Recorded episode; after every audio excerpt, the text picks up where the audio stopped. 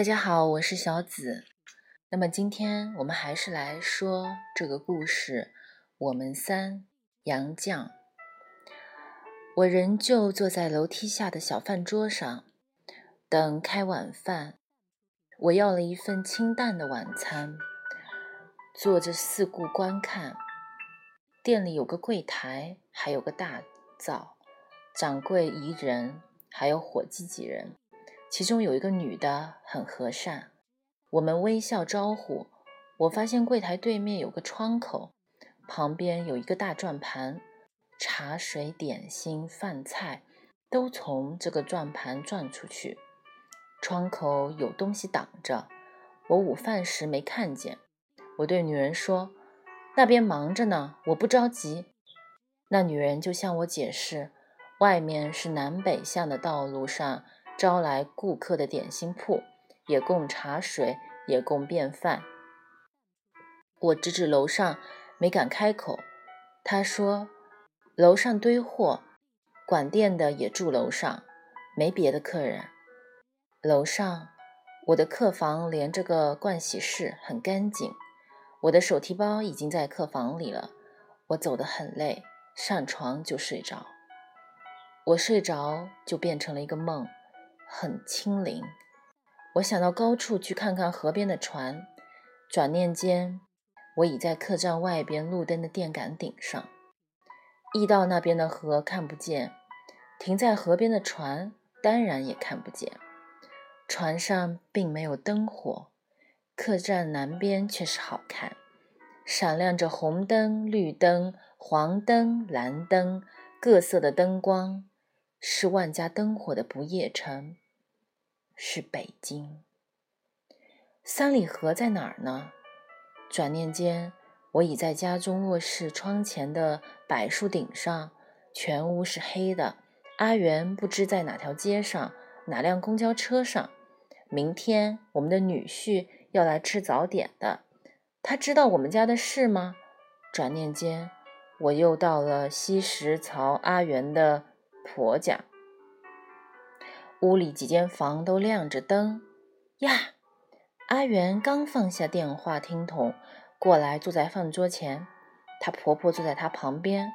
我的女婿给阿元舀了一碗汤，叫他喝汤，一面问：“我能去看看他们吗？”“不能，只许妈妈和我两个。”她婆婆说：“你搬回来住吧。”阿元说：“书都在那边呢。”那边离学校近，我吃了晚饭就得过那边去。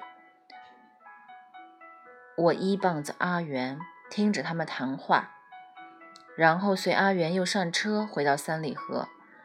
他洗完澡还不睡，备课到夜深。我这个梦虽然清灵，却是万般无能，我都没法催圆圆早睡，梦也累了。我停在自己床头，贴近衣柜的角落里歇着，觉得自己化淡了，化为乌有了。我睁眼，身在客栈的床上，手脚倒是休息过来了。我吃过早饭，忙忙的赶路，指望早些上船陪钟书。昨天走过的路约略记得，可是斜坡下面的船却没有了。这下子我可慌了。我想想，船在水里，当然会走的。走多远了呢？身边没个可以商量的人了，一人怯怯的，生怕走急了绊倒了怎么办？又怕错失了河里的船，更怕走慢了赶不上那只船。步步留心的走，步步的找。只见驿道左侧又出现一座客栈，不敢错过，就进去吃饭休息。客栈是一模一样的客栈。只是掌柜的和伙计换了人，我带着牌子进去，好似老雇主，好似老主顾。我洗了手，又复赶路，心上惶惶然。幸好不多远，就望见一道右边的斜坡，三幺幺的船照模照样的停在坡下。我走过跳板上船，在后舱脱鞋，钟叔半坐半躺的靠在了枕上等我呢。他问：“阿元呢？”到学校去了，我照样盘腿坐在他床前，摸他的脑门子，温度正常，颈肩光滑滑的。他枕上还搭着自己的手绢，显然又洗过了。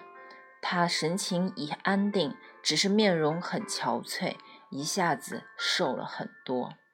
他说：“我等了你好半天了。”我告诉他：“走路怕跌，走不快。”我把自己变了梦所看到的阿元当作真事一一告诉他，很关心的听着，并不问我怎会知道。他等我已经等累了。疲倦的闭上眼睛，我梦里也累，走的也累，又紧张的累。我也闭上眼，把头枕在他的床边，这样陪着他，心上挺安顿。到应该下船的时候，我起身说：“该回去了。”他说明天见，别着急，走路小心。我就一步一步走回客栈，但是我心上有一个老大的疙瘩：阿元是否和我一样糊涂？以为船老停在原处不动，船大概走了一夜。星期天，阿元到哪个客栈来找我呢？客栈却是一条龙。我的手提包已移入另一个客栈的客房。我照模照样的又过了一夜，照模照样又变成了一个梦。随着阿元打转，又照模照样走过了另一个客栈，又找到了钟叔的船。他照样在等我，我也照样陪着他。一天又一天。我天天在等日，在等星期日，却忘了哪天是星期日。有一天，我饭后洗净手，正待出门，忽听见阿元叫娘。他连挂在肩上的包都没带。我梦里看见他整理好了书包才睡的。我不敢问，只说你没带书包。他说不用书包，只是只从衣袋里掏出一只小钱包给我看看，拉着我一同上路。我又惊讶又敬佩，我又惊讶又佩服，不知阿元怎么找来的，我也不敢问，只说我只怕你找不到我们了。阿元说：“算得出来呀，古一道办事处的人曾给他一张行舟图表，他可以按着日程找。”我放下了一桩大心事。我们一同上了船，钟叔见了阿元很高兴，虽然疲倦也不闭眼睛。我虽然劳累也很兴奋。我们又在船上团聚了。我只在阿元和我分别时，郑重叮嘱晚上早些睡，勿磨蹭到老晚。阿元说：“妈妈，梦想为劳，想累了要梦魇的。去年爸爸动手术，他颈椎痛，老梦魇。”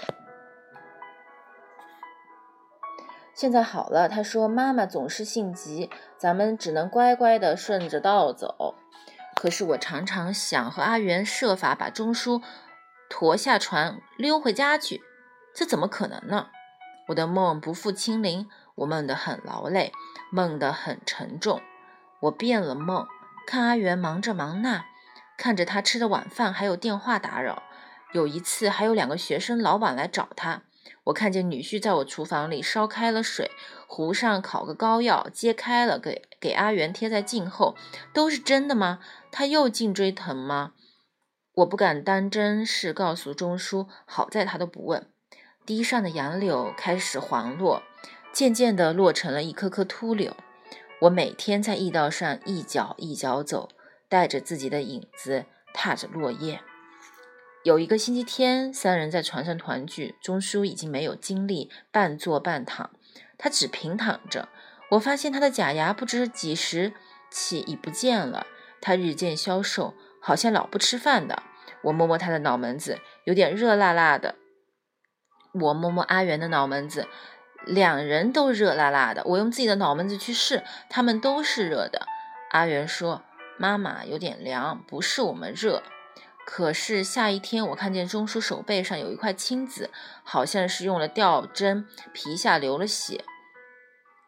他眼睛也睁也张不开，只捏捏我的手。我握着他的手，他就沉沉的睡，直到太阳照进前舱。他时间观念特强，总会及时睁开眼睛。他向我点点头，说：“好好睡，明天见。”他只说：“回去吧。”阿元算得很准，他总是到近处的客栈来找我。每星期都来看爸爸，除了几次出差，到厦门、昆明、重庆，我总记得他飞机起飞和降落的时刻。他出差时，我梦也不做，借此休息。钟书上过几次吊针，体温又正常，精神又稍好。我们同在船上谈说阿元，我说他真是强爹娘圣祖宗。你开会发言还能对付我，每逢开会需要发言，总吓得心砰砰跳，一句也不会说。阿元呢，总有他的独到的见解，也敢说。那几个会，他还是主持人。钟叔叹口气说：“咱们圆圆可是可造之才，可是阿元每次回来，总有许多趣事讲给我们听，填满了我们不做梦留下的空白。”我们经常在床上相聚，他的额头常和钟叔一样热烘烘的，他也常常空声空气的咳嗽。我担心说：“你该去看看病，你打的去，打的回。”他说：“我看过病了，是慢性支气管炎。”他笑着讲，挎着个大书包挤车，同车的一人嫌他，对他说：“大妈，您怎么还不退休？”我说：“挤车来晚费时间，时间不是金钱，时间是生命，记着。”你来晚都打的，阿元说：“